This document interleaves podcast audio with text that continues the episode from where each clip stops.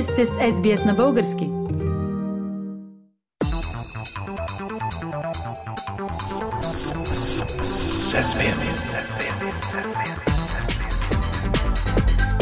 Акценти на седмицата. Пламен, само след 2 дни в неделя в България предстоят парламентарни избори. 4-ти поред за 1.5 години. Какви са очакванията? Ще спре ли този път политическата криза да върви по нисходяща спирала или проблемите ще продължат да се задълбочават?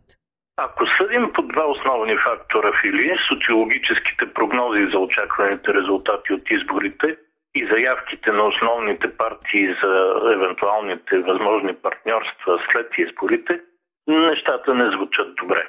В смисъл, практически сигурно е, че и след 4-тото изборно упражнение в България няма да може да се състави редовно и функционално правителство, което да застане срещу предизвикателството на момента и да изкара поне половин мандат. И все пак, какъв е шансът да има каквото и да било правителство? Някои анализатори тук гадаят отговора на този въпрос по полета на птиците, други представят желаното за възможно, а трети събират проценти. Идеята е, че математиката някак може да се превърне в реалност. И това също е вид магия или представяне на желаното за възможно. В политиката процентите, дори и механично събрани, рядко работят практически. А има ли конкретен пример за това, сборът на процентите да излиза, но реализирането на правителство да е невъзможно? Да, Фили, социолозите не само по време на кампанията сега, а изобщо през последните месеци сочат, че имат 3 партии, чиито проценти в бъдещия парламент евентуално могат да направят мнозинство.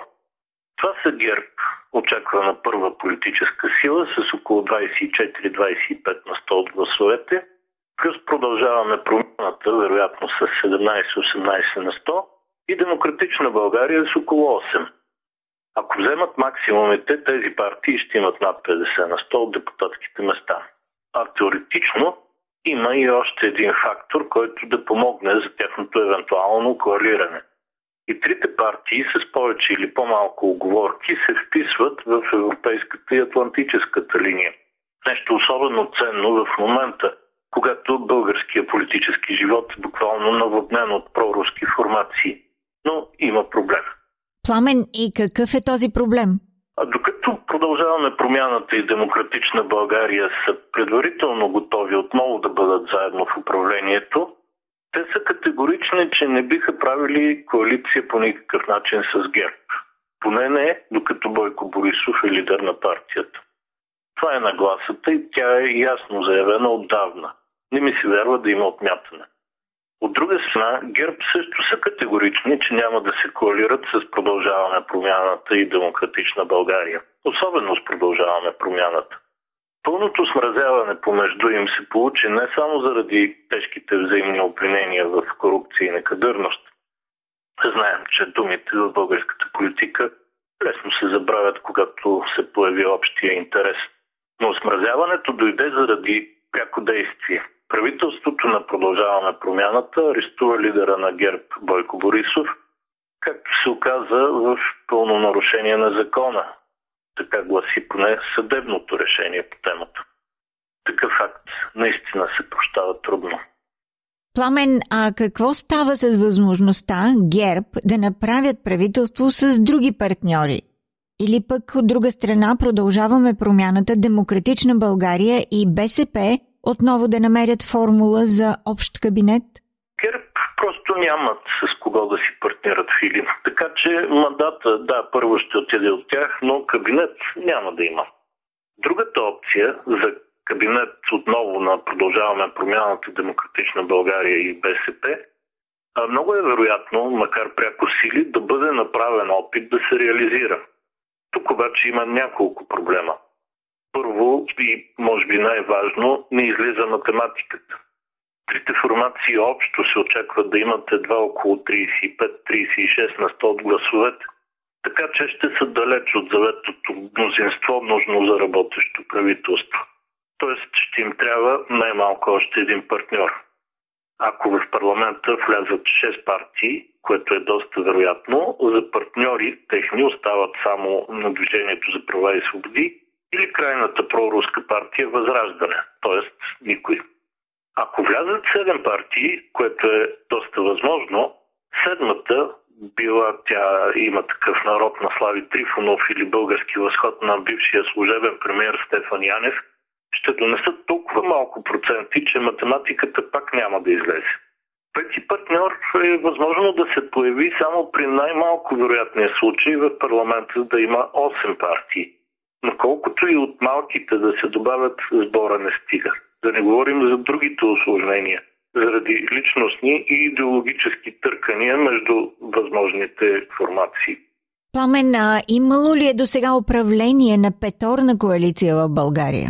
Да, преди години Съюза на демократичните сили сам по себе си беше широка коалиция от, вече не помня, 15, 16 или дори 17 партии.